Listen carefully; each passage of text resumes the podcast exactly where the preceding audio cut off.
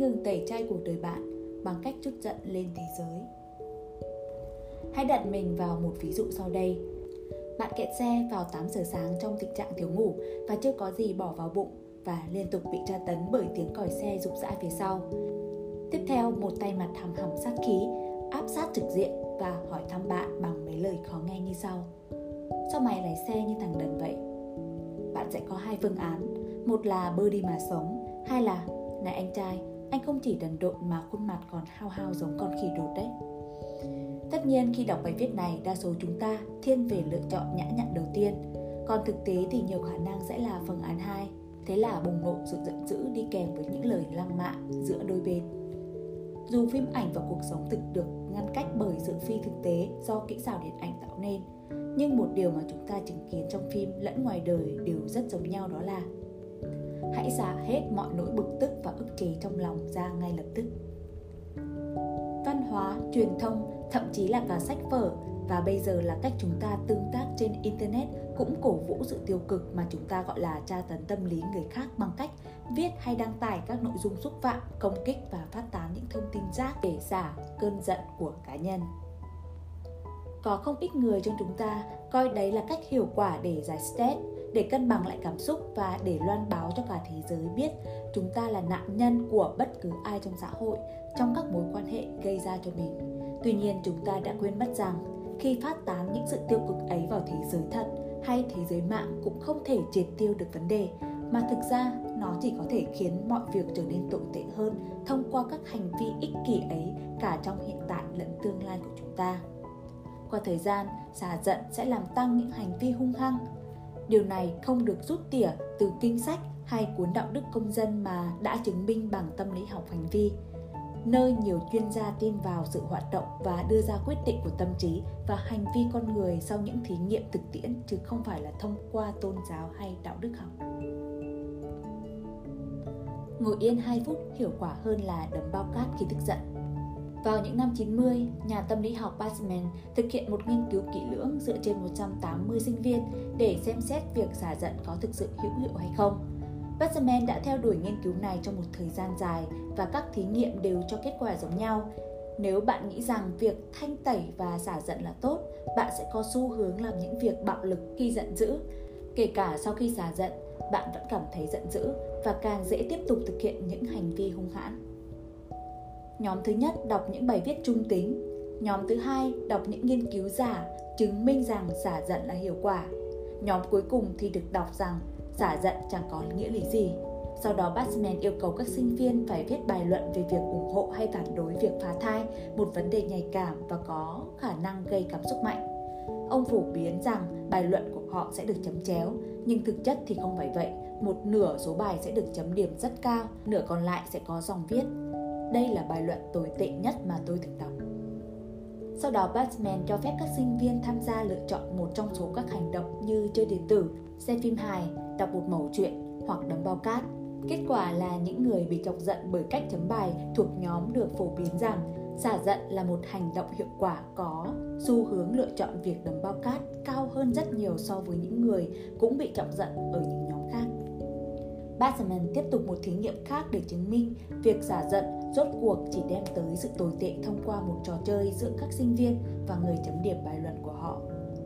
Nhóm thứ nhất được cho xả giận bằng cách nấm bao cát, trong khi nhóm thứ hai chỉ ngồi yên một chỗ trong 2 phút. Trò chơi vô cùng đơn giản. Bấm nút càng nhanh càng tốt. Nếu chậm tay hơn, bạn sẽ bị tiếng còi rất to dội thẳng vào mặt. Còn nếu thắng thì đối thủ của bạn sẽ bị thổi còi. Ngoài ra, bạn còn được phép chọn mức âm lượng cho tiếng còi sẽ rộn vào mặt đối thủ trong khoảng mức từ 0 tới 10. Mức 10 tương đương với 150 decibel. Kết quả nhóm được đấm bao cát để xả giận đã chọn mức âm lượng 8,5 để trả thù những người chấm bài cho họ, trong khi nhóm ngồi chờ chỉ đạt ở mức trung bình là 2,47. Trong một thí nghiệm tương tự được thực hiện sau này, cho phép những người tham gia thực hiện chọn lượng tương ớt cho lên thức ăn dành cho những người đã làm họ giận. Nhóm đấm bao cát đã đổ một đống tương ớt, trong khi những người ngồi chờ thì không làm như vậy.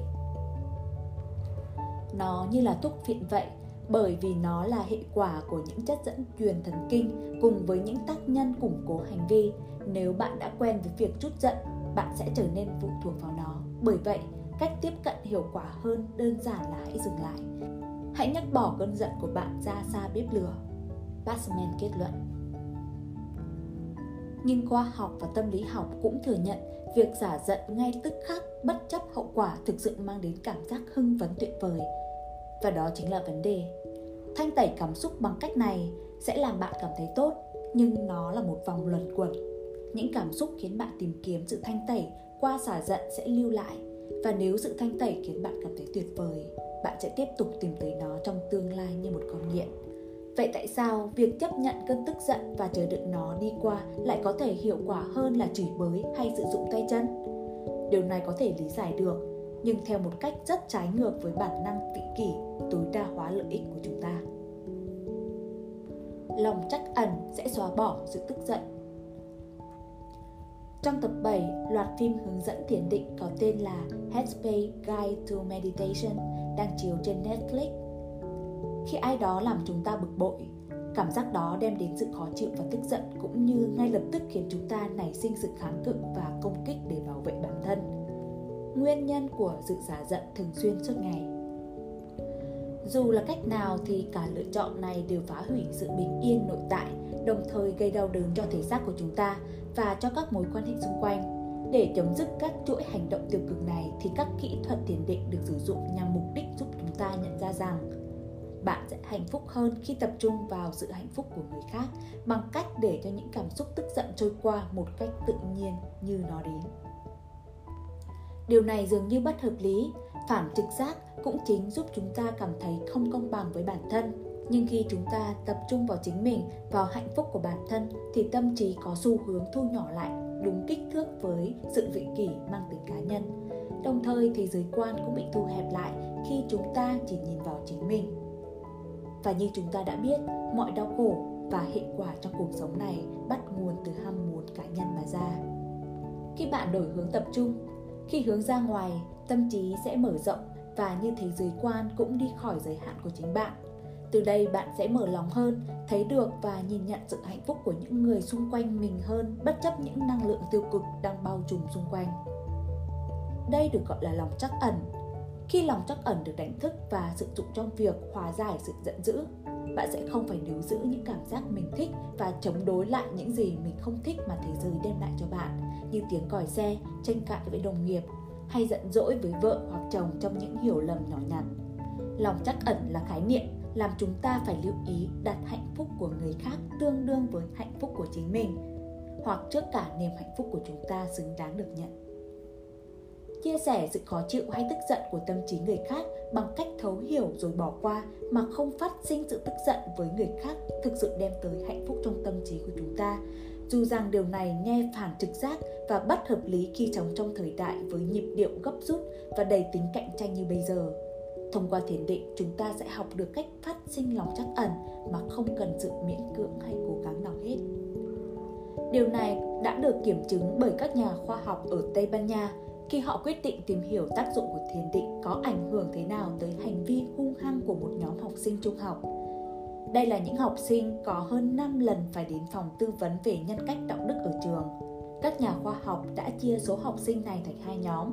Một nhóm sẽ tập thiền định trong 10 tuần, nhóm còn lại thì không.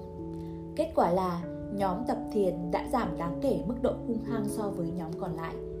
Chứng minh này cũng cho biết thêm việc thiền định hàng ngày không chỉ tốt trong học tập mà còn cải thiện tâm tính của học sinh với thế giới xung quanh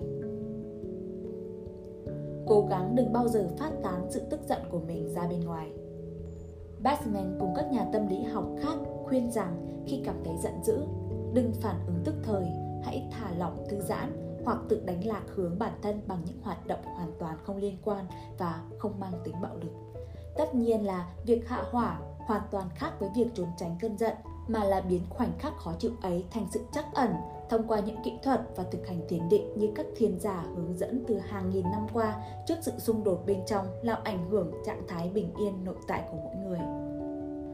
Cả khoa học lẫn các bậc thầy giác ngộ đều nhất trí rằng, việc giả cơn giận dữ lên đầu người khác là hành động không thông minh và thiếu nhận biết của con người, nhưng họ không hề phủ nhận một trạng thái tiêu cực luôn hiện diện trong cuộc sống hàng ngày thực tế là bạn không thể kiểm soát được nó nhưng bạn có quyền lựa chọn để giải quyết vấn đề khi nó xảy ra.